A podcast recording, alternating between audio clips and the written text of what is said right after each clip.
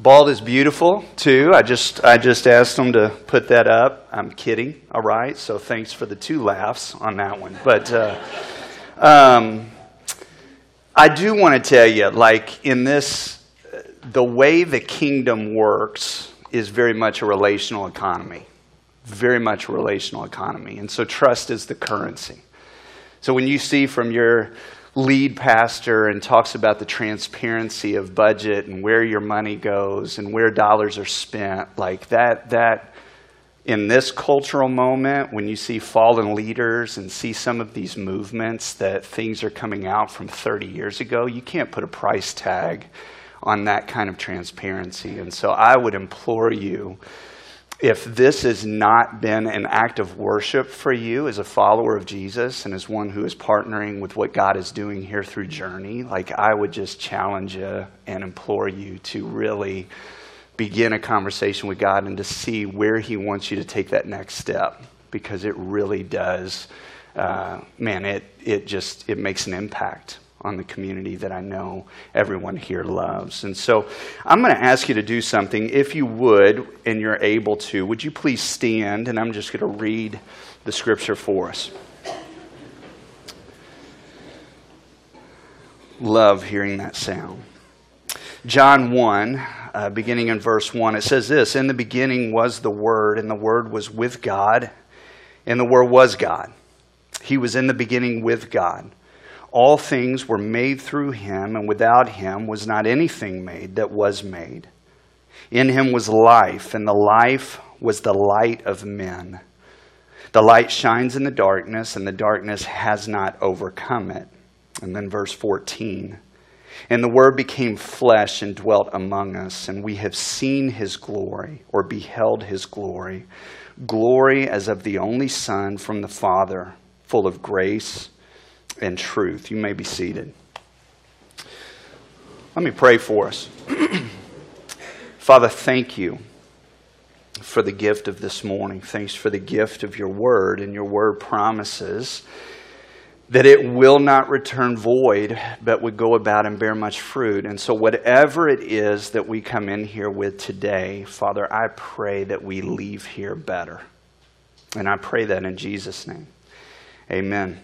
Well, the season of Advent is marked with longing or waiting, not yet satisfied.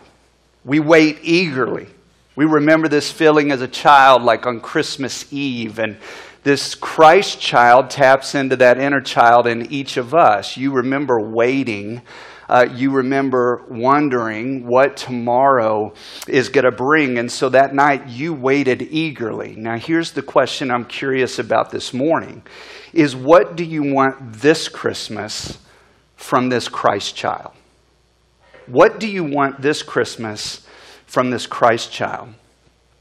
My favorite Christmas moment was when I was in high school and my family was in the very back row of the church and we were celebrating Christmas Eve. And we're in the very back row, the church is packed, and the church was singing Silent Night. And it gets to the line, round yon virgin mother with child, and my mother missed the sacred pause in that moment. Now, her voice was less than angelic, and she belts that line out all by herself. Now, my best friend was on the front row with his family, and he comes back at the end of the service and he called my mom Mama Mo, and he comes up to Mama Mo and he says, Mama Mo, the, the round yon virgin got you this time, didn't it? And she was mortified. And I thought, this is the most fantastic moment I have ever experienced and to this day it's my favorite. Um, God breaks the silence with this young, round virgin crying out in birth pains as the Christ child is born. You see, the pain of childbearing was not alleviated for this young mother. God comes in the middle of real life in the form of this Godchild. The silence is broken. You see, John tells us a story God gave us a story. To us, a child is born. To us, a son is given. He becomes like us so we can become like him. And this is what story does. It opens us up to a new reality, a deeper reality. It's what stories of redemption do. The darkness is pushed back and the light comes into the world, and we beheld his glory. I recently heard this marketing slogan We belong to the beautiful. Beauty is in the eyes of the beholder. We have all heard this before.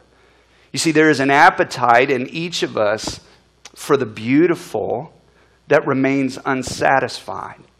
We cling to lesser satisfactions. We cling to the beautiful body. We click the beautiful image. We chase the beautiful trend and we change for the beautiful appearance. And this is the reality that we live in. You see, we live in a pristine, perfect, Instagram kind of world that wants to detach beauty from blemish. And this too is our temptation. Beauty must go beyond the appearance. We long for something of substance to occupy this increasingly large appetite for beauty.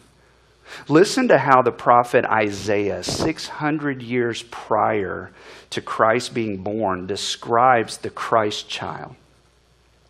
Isaiah 53, verse 2 writes this He had no beauty or majesty to attract us to him, nothing in his appearance that we should desire him.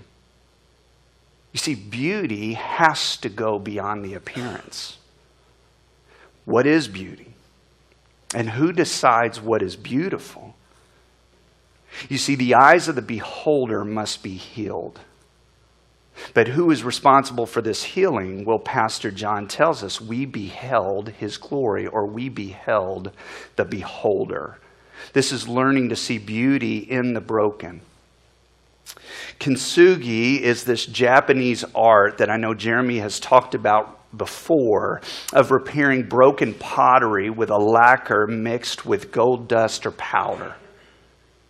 You see, it's beauty in the broken.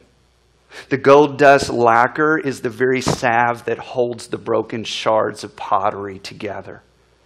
Each piece of pottery tells the story of redemption, seeing beauty in the broken. Russian philosopher Dostoevsky writes in his classic novel, The Idiot, Beauty will save the world. Beauty will save the world. But what beauty will save us? What beauty will put us back together? You see, John wants to unlock a memory in his first century audience to recall the first creation story. In the beginning is the way the Bible begins, on the very first page of Scripture. But you see, there are two creations account on this on the first two pages of the Bible. Chapter one reads as if you went to order your drink at Starbucks and you get to the end of the counter just to pick it up. All right, that's the way chapter one reads. But chapter two allows you to get behind the counter with the barista, and it gives you just a bit more finer detail as to how the drink is made. And that's the way both of those read. In fact, in Genesis 2, verse 7, the author writes this Then the Lord formed the man from the dust of the ground and breathed into his nostrils the breath of life, and the man became a living creature. Now, think about this for a moment. One, the man was outside of Eden, as the very next verse tells us in verse 8. It says, And the Lord planted a garden in the east, and there he put the man whom he had formed. Now, why does that matter?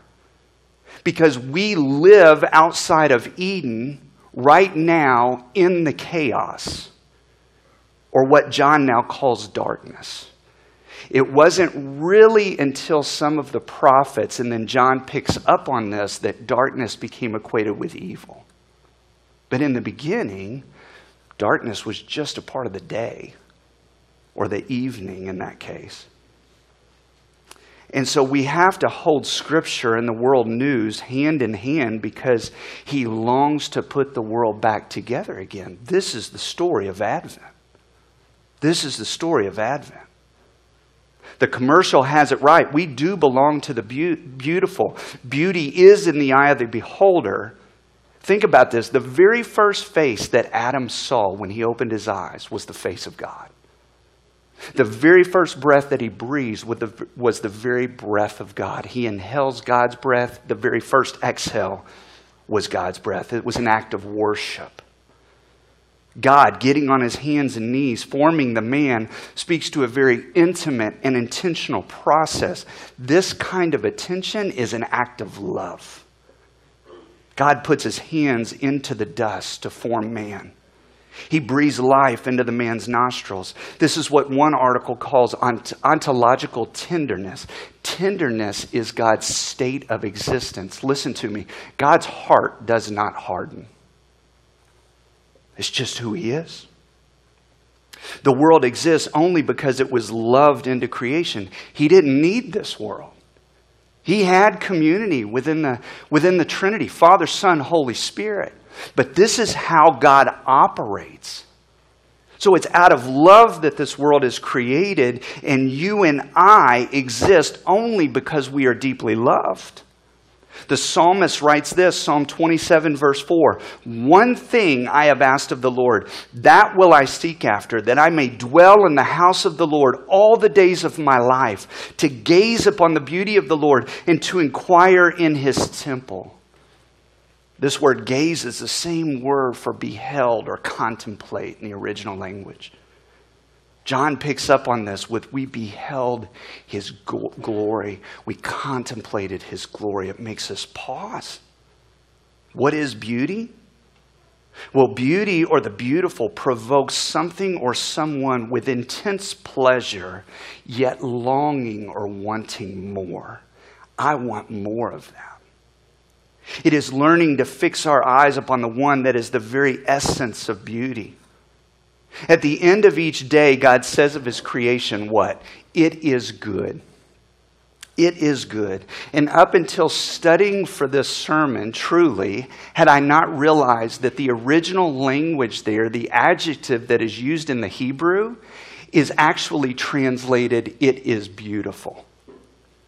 And he gets to the creation of man and he says, It is very beautiful. And then almost overnight, this beautiful creator, this intentional creator, becomes a wounded artist. His most prized creation chooses to cling to a lesser beauty symbolized in the fruit. It's a longing or a wanting that's not yet satisfied. We long to gaze upon the beautiful one again. You see, they have to exit Eden. They were brought into Eden, they had to exit Eden now, into the chaos. We desire for the darkness to be pushed back and for the light to break through. You see, the human eye does not perceive objects, but only the light reflected from the objects. It is the light that forms the object for our eyes to see. The artist sees what others may not see at first glance. He or she helps us see beauty. The photographer takes the photograph but immediately gets to work because what she has is merely a shadow of what is to come. She has to immediately get to work in what? The dark room. If the film is exposed too quickly, it is ruined. But she's patient. You see, this is the slow work of new creation. Please don't miss this. The work is done in the dark room. The darkness cannot overcome the life, the light. My life is this light sensitive film that requires the artist to begin his redemptive work where? In the dark room. God's not afraid of the dark, we are. That's the truth. It is learning to see the beautiful one in the dark. Advent is seeing God through the pain of the diagnosis. Advent is seeing God through the pain of bad decisions. Advent is seeing God through the pain of the divorce. Advent is seeing God through the pain of death. Advent is beginning to see God through the tears. Beauty provokes a longing or a wanting. We want what we once had. And many of us desperately want things to go back to the way they used to be. The wounded artist does not detach himself from this broken world. The wounded artist binds himself to this wounded world. He willingly puts his hands deep into the earth again, and the Word became flesh and dwelt among us. Listen to what C.S. Lewis writes in The Weight of Glory. We do not want merely to see beauty. We want something else which can hardly be put into words, to be united with the beauty that we see, to pass into it, to bathe in it. This is where the eyes of the beholder need to be healed. Beauty cannot be detached from the broken. Our perception of the beauty of the beautiful is contingent on our proximity to the beautiful. Beauty will captivate you, beauty will cost you, but beauty will change you. I remember seeing the Grand Canyon for the first time, and it does indeed captivate you, but it also terrifies you at the same moment. I don't know what it is. When I get on the edge of a cliff, I always picture myself taking a jump. I don't know what that is, but it shoots a feeling through my body as if I can survive the thing or what. But, but that's the way the Grand Canyon is. And it's one of those that you can sit on the edge or you can stand on the edge and you can just take a picture and walk away. Or you say, I'm ready to take a hike. I'm ready to climb down into this canyon and get everything that I can get. And it will certainly cost you, but you will never be the same. And this is how Jesus approaches many, many of the people that he encounters. He sees something beautiful with such depth and so much to explore that they themselves may not yet see. And this is not a passive process. It invites us into the process. He begins to see deep into our story to bring about redemption, a setting free from the darkness. But please don't miss this. It does cost us something. I sat with an individual a few weeks ago, dude who's done two tours in Iraq, 17 years marriage, all kinds of stuff in his head. He's now separated from his wife, three kids, grown kids that are cognizantly aware of everything going on, multiple affairs. Wife has her own trauma that she's walking through. And he opens this story up to me the first time I have met him. You see, trust is the currency in the, in the kingdom. But I sat across the table from him. And the question was just asked to him, What do you want? The thing for him is do I want to put in the work? And tears filled his eyes as he sat across the table from a bald dude he had never met in his life. And I don't know the answer to that question. I can't answer that question for him. It is like standing on the edge of the canyon. And it captivates you, but it also terrifies you. Now imagine yourself standing on the edge of the canyon, except the canyon is your own story. And the question becomes is how deep do you want to go? You see, God invites us in. I remember sitting on a train to one of the most beautiful cities in the world, Prague. Now, this sounds a lot more prettier than the trip actually was. I got my first kidney stone in that area for a 15 day mission trip, staying in a bunkhouse in the middle of nowhere, and that's a story for another day, all right? But if you've ever had a kidney stone, Lord have mercy, remove the stone, as the gospel writer says, all right? Remove that stone. But me and this gentleman, we struck up a conversation as I assumed he was having trouble understanding my English, but it was because he was having trouble which language to translate into. He was fluent in five languages, 80 plus years old. And so he said, I apologize. I'm thinking German, but I don't know whether to speak in French or English. I'm like, a problem I've never had, sir. All right? And so we're sitting across the table, and then he asks me, he asked me this question. He says, What do you do? Now, for a pastor, this is a question that you really have to think about how to answer. All right? And I just told him, I said, I'm a pastor here visiting some friends. And he goes, Oh, that's nice. I'm an atheist. And he talks about being heavily influenced by a man named Nietzsche, Friedrich Nietzsche, a German philosopher. Okay? Now, I knew enough about Nietzsche to be dangerous all right? But I noticed my new friend had a camera, and so he was going to Prague to take pictures. And you may remember or have heard the Nietzsche quote when he says, God is dead. Now, you need to know the context of that quote. First of all, Nietzsche lost his father, a Lutheran preacher, before his fifth birthday. It was a very strict home. And Nietzsche was watching the way culture was going, as if everybody had become their own gods because of the Enlightenment, what philosophy, what science was beginning to show. And so he tells this parable of a man walking the streets. Where is God? Where is God with this lantern? And then he says, God must be dead, for we have killed him. That's the original context of that of that phrase that oftentimes is very much misquoted. And so the man on the train went on to tell me that he was taking photographs, and I pulled a Nietzsche on him. Well, if you're going to be a true atheist, then what is the meaning of doing anything in Prague, much less taking a picture? And how do you get to define something as being beautiful? Because it's all meaningless. And we began to strike up this conversation. And then he began, he said, I remember a song from when I was younger. And he could not recall the words, but he began to hum the melody.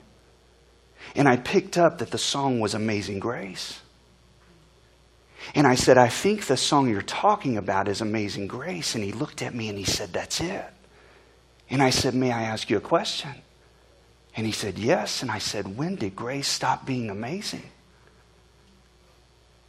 And tears just filled his eyes. The train then reached the station.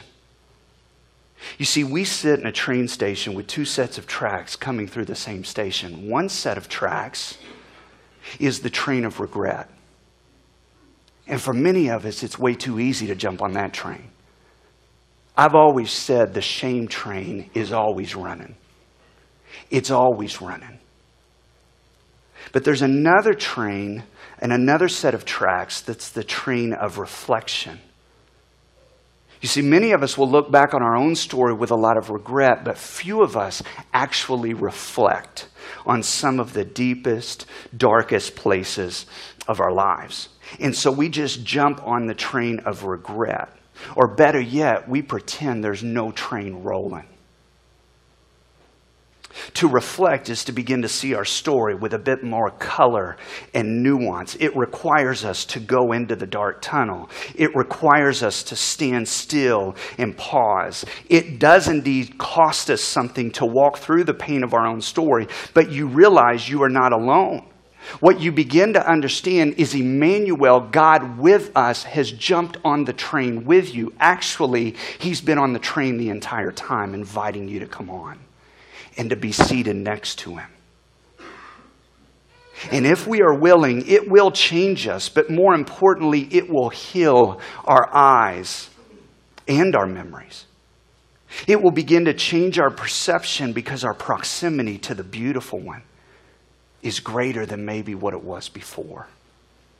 Pastor John offers us an insight here with someone else's redemption story.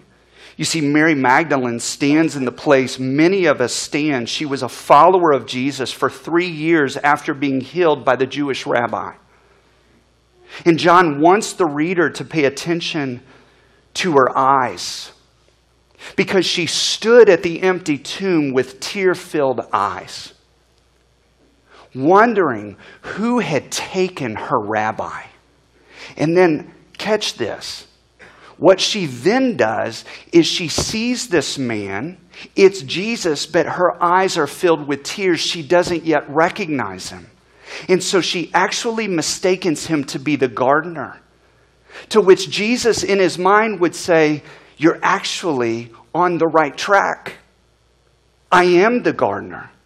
I was with God in the beginning, and I am God in the flesh now. And so she sits with these tear filled eyes, and he calls her by her original name in the Hebrew, which was Miriam. Miriam was the sister of Moses, and Miriam sings a song as the people of Israel had been rescued out of Egypt. It was their song, it was their anthem song. God has rescued his people. Jesus calls Mary by her original name, Miriam. You see, he is tapping into her own redemption story. And Miriam sits there with tear filled eyes. John wants us to pay attention to the eyes. You see, her eyes filled with tears cannot recognize it as Jesus, or maybe Jesus cannot be recognized without tear filled eyes. There's a profound scene from The Chosen. I don't know if you've seen this, but I encourage you to go watch this. And you're talking to a dude who is not really keen on Christian film, all right? Because I think it oftentimes is done with poor acting and tells the story in such an overt way that it doesn't really capture the meaning and the depth of the story. But I believe The Chosen has done this, and one of the scenes is the one with Mary Magdalene. You see, Mary is approached by Nicodemus, a religious leader who is seeking truth. And he had attempted to minister to her in her past life, but was not successful in her healing. He sees she has been healed, but is not returning to her past. And the once look of malaise has become one of profound joy. And he asked her, Who healed you? And she said, He called me Mary. And she said, I am his. I am redeemed. And she goes, Here is all I can tell you. I was one way, but now I am completely different. And I will spend the rest of my life knowing him. I sat at my kitchen table yesterday weeping over this scene. And Jesus tells Mary, Do not cling to me. Now, this is an interesting phrase, almost shrewd for Jesus to make to his friend. She wants to cling to the way things used to be. She wants her rabbi back.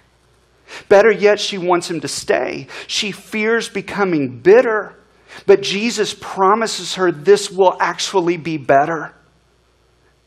Please hear me, the loss still hurts, but the hurt will begin to heal. I promise you. That intimate voice she had been given her full attention to these last three years would now occupy that space in her life that has kept her longing for so much more. It's as if the gardener once again sinks his hands deep into the earth and he breathes into her nostrils the very Spirit of God. Listen to what Dostoevsky says the Holy Spirit is the direct seizure, the grasping of beauty. Beauty will save us. Jesus wants her to see with his eyes, with his eyes, the beauty through the broken.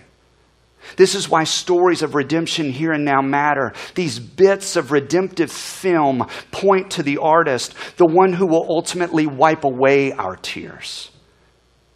Beauty is calling, beauty is in the eyes of the beholder. We belong to beauty.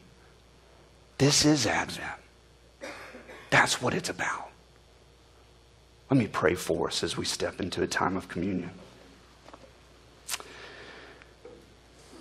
Father, thank you. I feel like my eyes fill with tears just watching a sports commercial anymore. And so, Lord, you just, you're so gracious. You're so freakishly generous and, and radically loving and I don't know everybody's stories in the room. In fact, I only know just a few. But you know every single one. You're the author and truly the perfecter of our faith. And so, Father, may we just hand you the pen to begin rewriting these chapters that we have just wanted to close and wanted to suppress. And we long for the day and we wait for the day eagerly that all the sad things will indeed come untrue. And we pray this in Jesus' name. Amen. Now it's interesting that communion is really celebrating. And that's a weird word, celebration, when you think of what communion symbolizes, because the bread symbolizes his body that has been broken. And it symbolizes his blood. The juice symbolizes his blood that was spilled out. And I say this, I think, every time I talk about communion please don't ever take this for common. Don't ever, ever make this common. Don't take it for granted. If this is new for you and you're not yet a follower of Jesus, you haven't really given your life over to Him, I just would implore you to sit where you are and truly begin to see He is captivated with you. But it is an invitation. He won't ever cross our agency to step into your life. He invites us to be a part of that. And this kind of beauty is indeed costly, but it's beautiful. And so I pray that you take this time of communion together.